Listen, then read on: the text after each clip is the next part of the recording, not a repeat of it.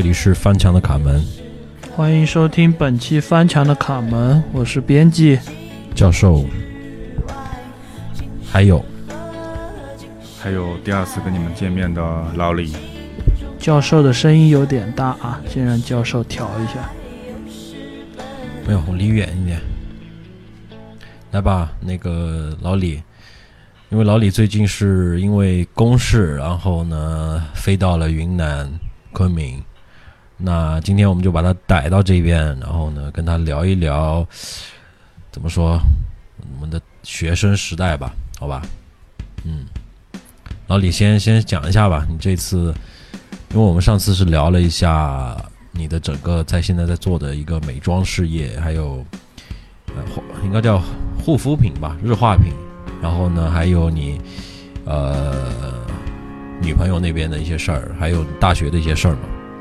呃，先讲一下吧，这段时间你在做什么，以及接下来你要做什么。其实呢，这段时间的变化还是蛮大的。怎么说呢？呃，这次也是因为公司的培训，来到了翻墙的卡门的总部，很有幸啊。然后，呃，可是呢，在这次培训之后呢，我准备离开这家公司。没事吃干妈净，赶紧走。你先说一说，就是落地这几天的一个感受吧。就是远方的客人到了云南是什么感受？呃，我的落地的第一感受是，这里确实比上海凉快很和舒爽很多，还有空气真的是好闻了很多。再也再也不用吸那些尾气了。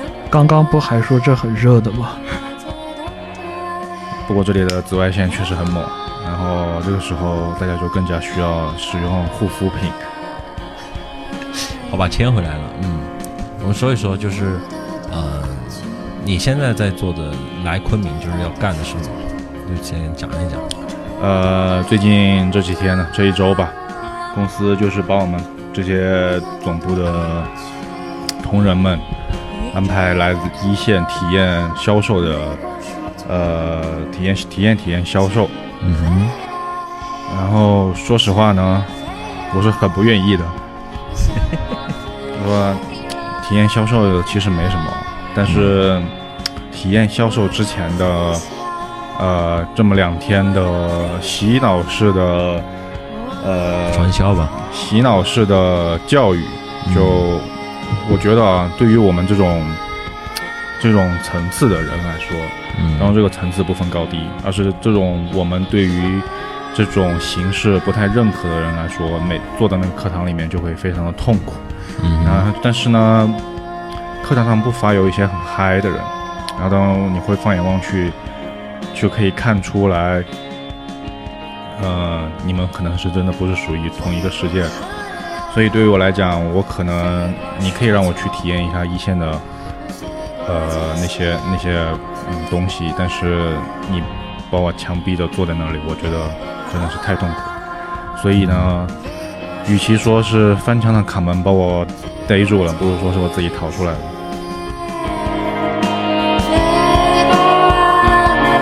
这样吧，嗯，你之前其实我觉得啊，还是对于不管是营销还是这个行业，我觉得还是有一些自己想去努力的东西嘛。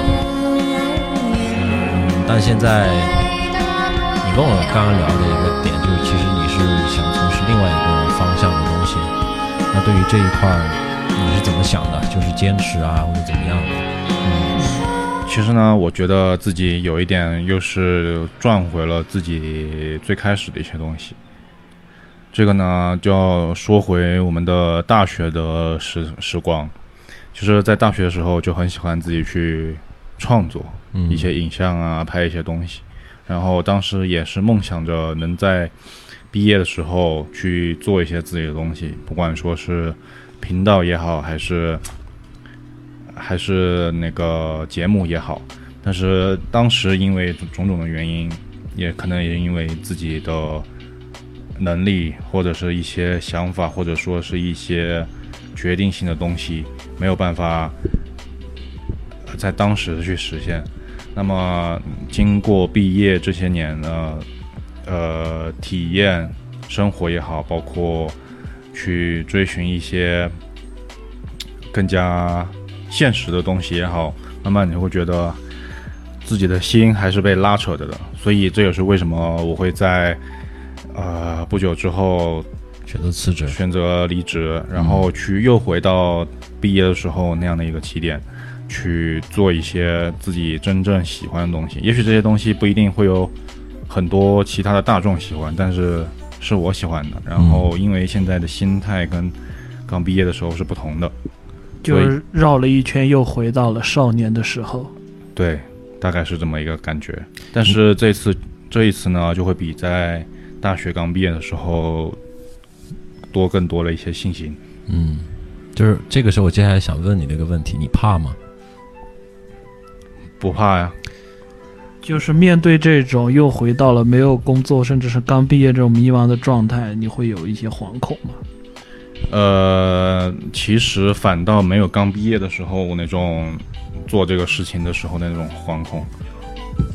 那你你有想过没有，为什么现在的你不会有这样的反恐？就是你觉得你回到那个状态，但你和那个状态相比，你究竟有什么一样或者不一样的地方呢？呃，一样的地方就是不知道这个事情到底能够做成什么样的一种，呃，做做到什么样一种阶段。但是不一样的地方就是总觉得这个事情是一定能够成功的，因为还是回到了，就是如果你能够找到一个热爱的东西，你就会能够把它做得成功。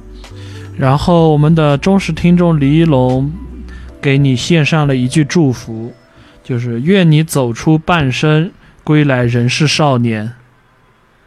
感谢感谢。嗯那你觉得你现在是是以少年的姿态去奔向自己的梦想吗？我觉得我现在应该是青年的姿态。如我因为在我的理解当中，少年可能还是有些许的不确定或者是不成熟，然后青年他是介于呃很成熟以及不成熟之间的一种状态。这个时候呢，你依然会有一些激情去做一些东西，但是你肯定会做的比少年的时候更加的周全。也就是现在你还是会去夕阳下奔跑，只不过不是做裸奔了，对吧？呃，可能不至于裸奔。呃聊的都比较虚，聊的都比较虚，我们聊的实际一点吧。呃，那你觉得这段时间的一个收获是什么吗？就不管是从所谓的社会关系，还是说你在这个公司里面得到的一些经验，就跟我们分享一下吧。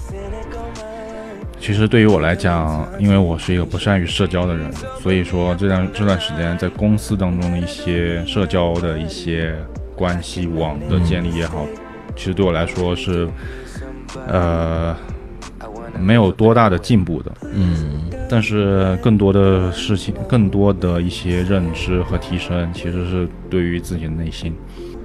呃，在这个公司的时间里，它留有留有了给我很多的时间来进行自我思考，因为平时没有什么事情，嗯哼，你可以说大一点。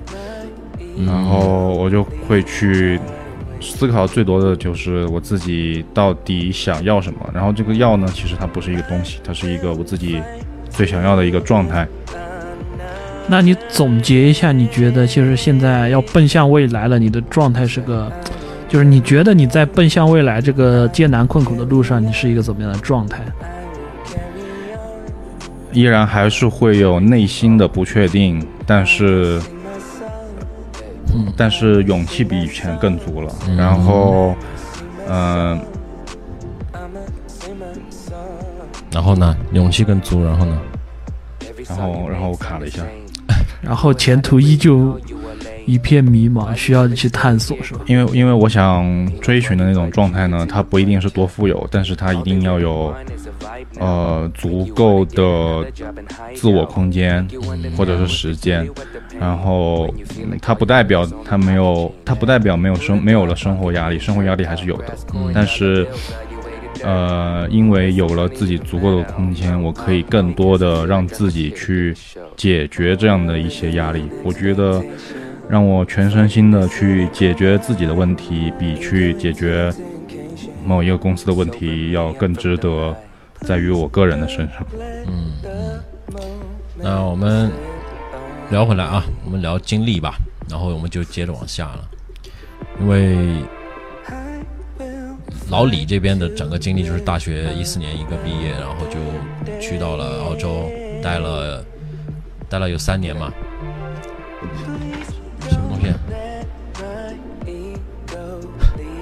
待了有三年的一个这样的一个时间段，那你先跟我们讲讲吧，就是在这样的一个，其实如果你不不去读研，那其实是在一个工作岗位上，那你在这三年的一个收获是怎么样的？感觉是怎么样？因为首先这个环境换了，就到海外的这样的一个状态，然后你对比如说对比一下跟国内的一个感觉，然后你觉得这三年？你会发虚吗？因为我是觉得，如果如果不去在某一个时间段内你不去做一些工作的话，那我感觉我的个人是会比较发虚的。你在这三年里面，这是一种焦虑嘛？嗯，是一个什么样的一个感觉？其实，在大概一年之前，我依然还有你你刚才说的那些想法，就是觉得。我会不会因为继续读书的这三年，会比那些大学刚毕业就直接工作工作的朋友们，呃，少了一些经验，或者说是晚进入社会？嗯，其实，在大概一年多中，一年多之前，我还是比较焦虑这一点的。嗯哼。然后，但是呢，通过这，我觉得。通过这半年到一年的自己的一些思考，但是我个人觉得还是我之前所有那些年的积累的吧，才会在这半年有一个这样的思考，就是爆发出来了。呃，我并不觉得会比，我并不觉得会因为比那些同仁们晚进入社会而更加的焦虑，会甚至缺少了什么，因为。我个人的状态，可能即使我刚毕业直接进入社会去做一些事情，我也不不会去在一个岗位上做很久。这可能是我自己的个性以及自己所向往的一些东西决定的。所以，他是一个 free man。与其说让我直接进入社会，不如说给我更多的一些。自由的发挥的空间，所以那三年对我来说，其实大学的四年对我来说就是是一个发现自我的一个阶段。那么研究生的那三年，尤其又是出到了不同的文化的国度，让我更加的去找寻到在自我之上的那个东西，我到底是在追求追寻什么？也这也就是我刚才所说的。我到底在追寻什么样的一种状态？嗯哼。然后，嗯，那接下来就是在这这这半年当中，可能就是你的一个大的一个转折点嘛。那你跟我们说说吧，就是选择接下来这条路的一个动机，或者是说什么东西让你，就是你想要做的是什么？什么东西让你觉得你为什么要去选择这样的一条路？这个是一个为什么啊？其实这是我第二次做同样呃做同类型的决定。第一次做同类型的决定就是大学刚毕业的时候，决定进入非大学所学专业的领域。但是那个时候因为可能自己的大学背景在于那样的领域当中是不被认可的，嗯，所以呢，我会在。工作也是差不多一年之后，选择进入我自己喜欢的研究生的领域去拓展自己的专业的背景，去研究一下。然后这一次呢，就是嗯，大概两年前回国，然后以这样的专业的背景去进到这样的领域的时候，让我觉得好像这个领域并不看更多的学历。学历和专业，嗯，然后很多东西，呃，并不是我所向往的那样的有奔头，所以在经历过又一年的嗯挣扎以及思索之后，我又做出了同类型的决定，就是再次离开一家公司，然后最终的决定自己做自己的东西。嗯，好吧，那我们聊一下你刚刚讲到的那个点，就是好像现在好多社会都是不太看重学历和你之前学什么东西，而是可能需要这样的一个阶段去探索或者怎么样。那你觉得你认同这种观点吗？就是有的人会持这种观点，就是学历无用，或者是说这个无用不是说完全无用，而是说它的作用不大。那你在这三年当中的一个学习或者怎么样，你觉得对你的帮助大吗？我自己觉得对我的帮助还是很大的，不但是从专业的角度，更是还有更多的，因为它是研究生的一种呃一种氛围，它更多的是让你自己去培养自己学习的能力，所以对于自我的能力的提升，除过专业之外，自我能力提升还是很有用的。嗯但是呢，现在的嗯很多领域的用人企业，他们很想要呃一专多能，他们很想要呃很有经验的员工们，但是呢，他们又不给新员工很多的机会去积攒这样的经历。嗯，就是不愿意培养老员工了吗？更多的是想招一个来直接用。你是不是困了？你就不要对着话筒说。对对对，是这样的。然后我会觉得这其实是一个不太健康的嗯方向了，因为如果还按照这样的方式去继续下去的话，那就一定会出现之后的专业的断层。那么，呃，对于像是我们这样的人来说呢，就是感觉貌似自己的投资是没有没有用的，所以与所以如果说是在我们没有摆办法改改改变这样的大环境的情况下呢，与其要去依靠别人，不如可以自己去做点什么。对，就是年轻人终归需要寻找一条成长上升的路嘛。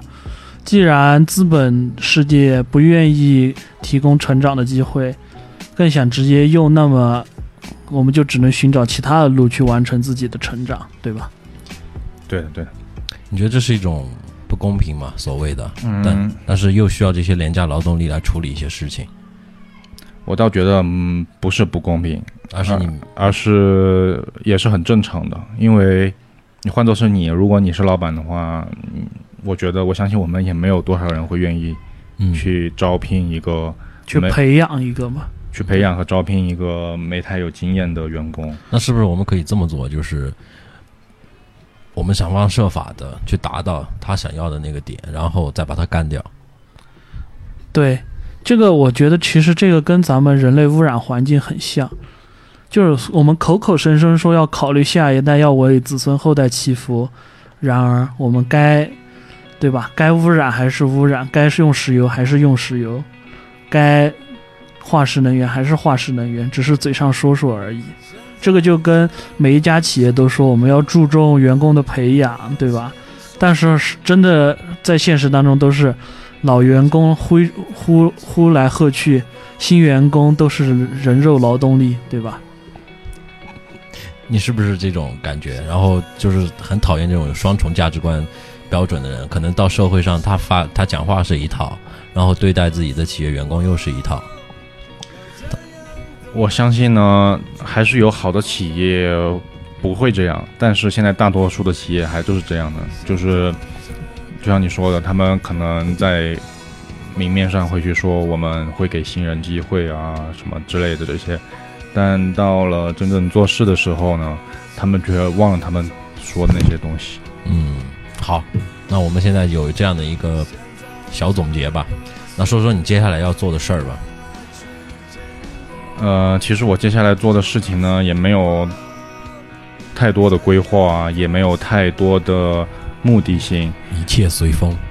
还是我回到我之前所说的，我想构构造的一种状态，然后把我这样的状态予以记录，然后呃，因为我会觉得，我个人其实是代表了我这个年龄段一个群体，的一个一个群体。然后我这个年龄段呢，嗯我是呃刚刚九零后，嗯、我自己觉得九零后其实是一个非常尴尬的阶段，就是又又有八零后的影子，又没有办法摆脱呃我们的父母给予我们的一些价值观，比方说保守，比方说安全，嗯。因为我嗯们的父母大概都是五六十年代的人们，嗯。然后。但是呢，我们又很想去追逐我们自己想要的一些东西，想要放飞自我，嗯所以就在两两两股力量之下相互的拉扯，我们没有办法像零零后那样放开去完全放开嗯他们的父母以及整个社会对于他们的呃支呃对于他们的怎么说呢？打引号的放期待吧。放纵嗯以及他们的那种勇气，我们其实是很多人我们这一代是不足以得到的。还有就是，我们也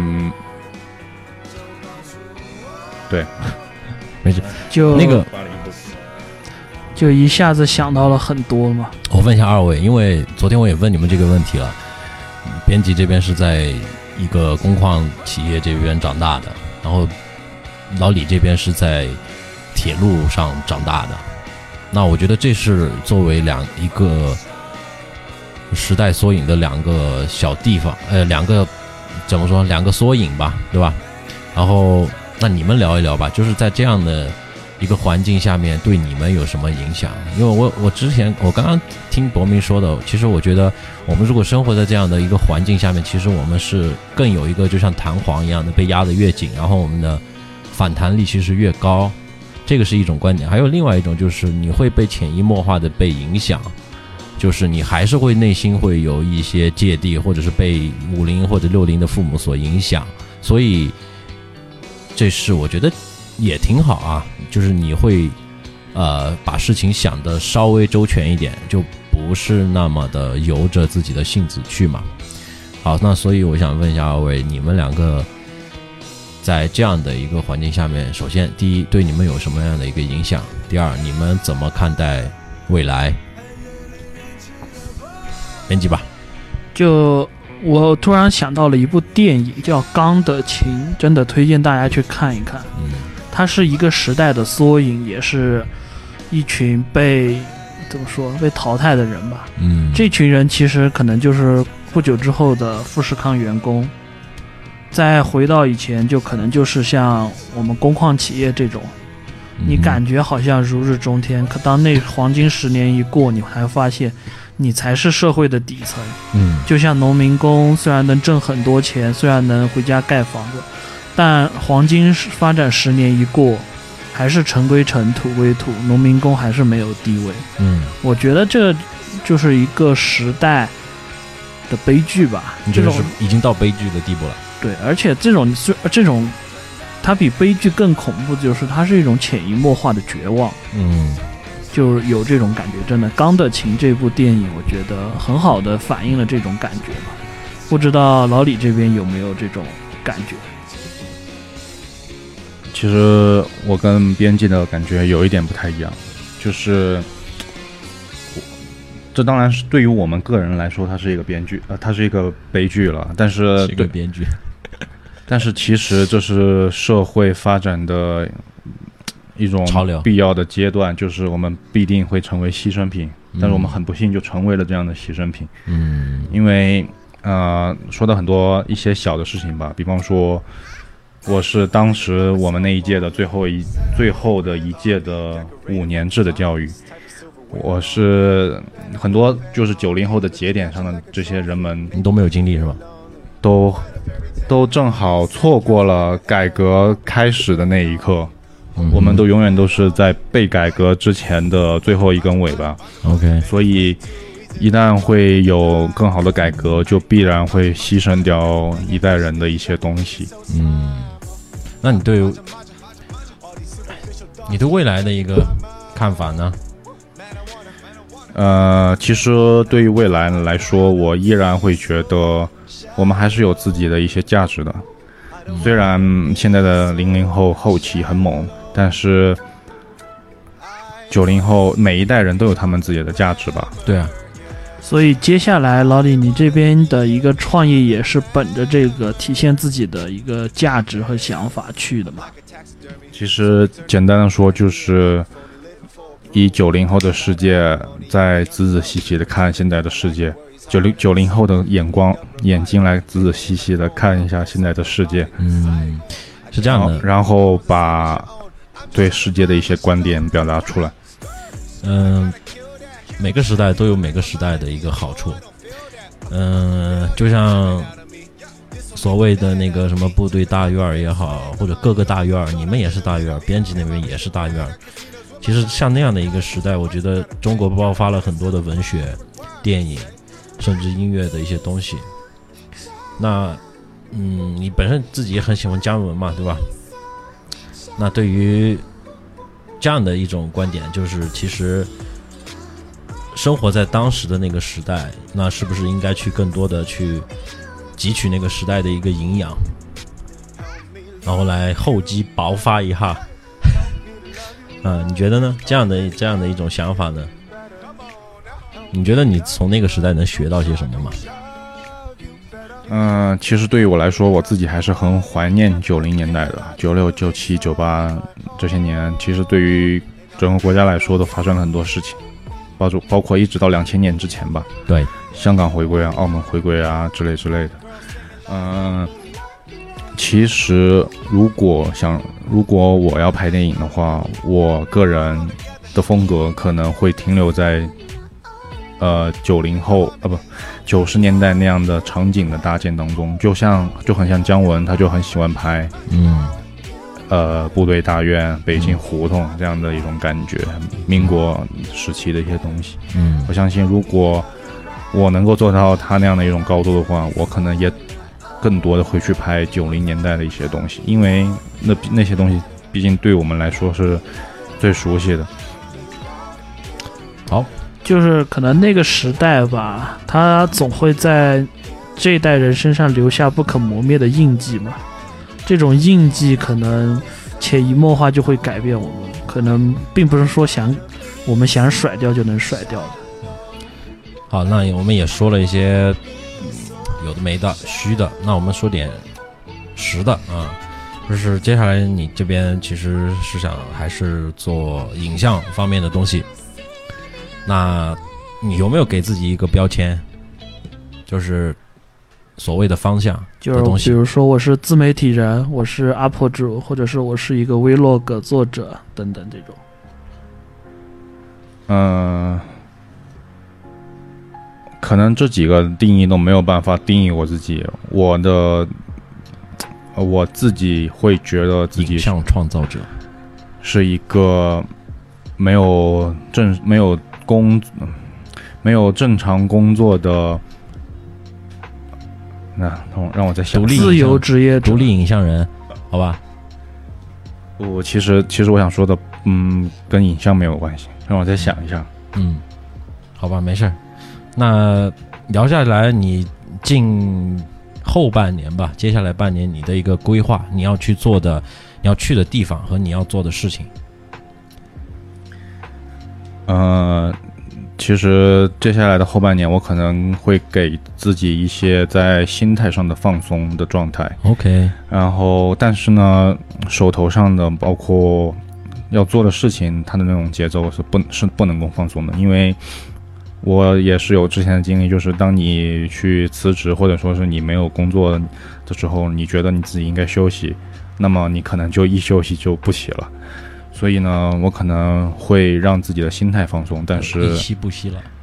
但是该做的事情还是要做。那么接下来呢，呃，我会拍一些关于我自己的生活，关于我辞职之后一年内的一些变化。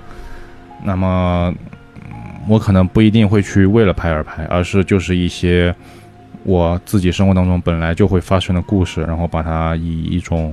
影像的形式记录下来，好吧，那就是一个生活的观察者的一个标签吧，好吧，也有点类似于过一个间隔年，对吧？嗯，其实，其实最近看到有一种观点啊，说现代人其实就是这种去因为元素太多，物质生活太丰富，所以内心很难找到一片让自己能冥想、能思考的地方。嗯其实老李这边他的一个计划给我的感觉就是，他想沉下心来好好想想自己，嗯，就是我是谁，嗯去往哪里？，对我要去哪儿，嗯就是人生三问，那是保安三问。因为因为怎么说呢？毕竟，嗯，我觉得啊，这对于跟我有同样条件的人来说，其实是我们的一种优势。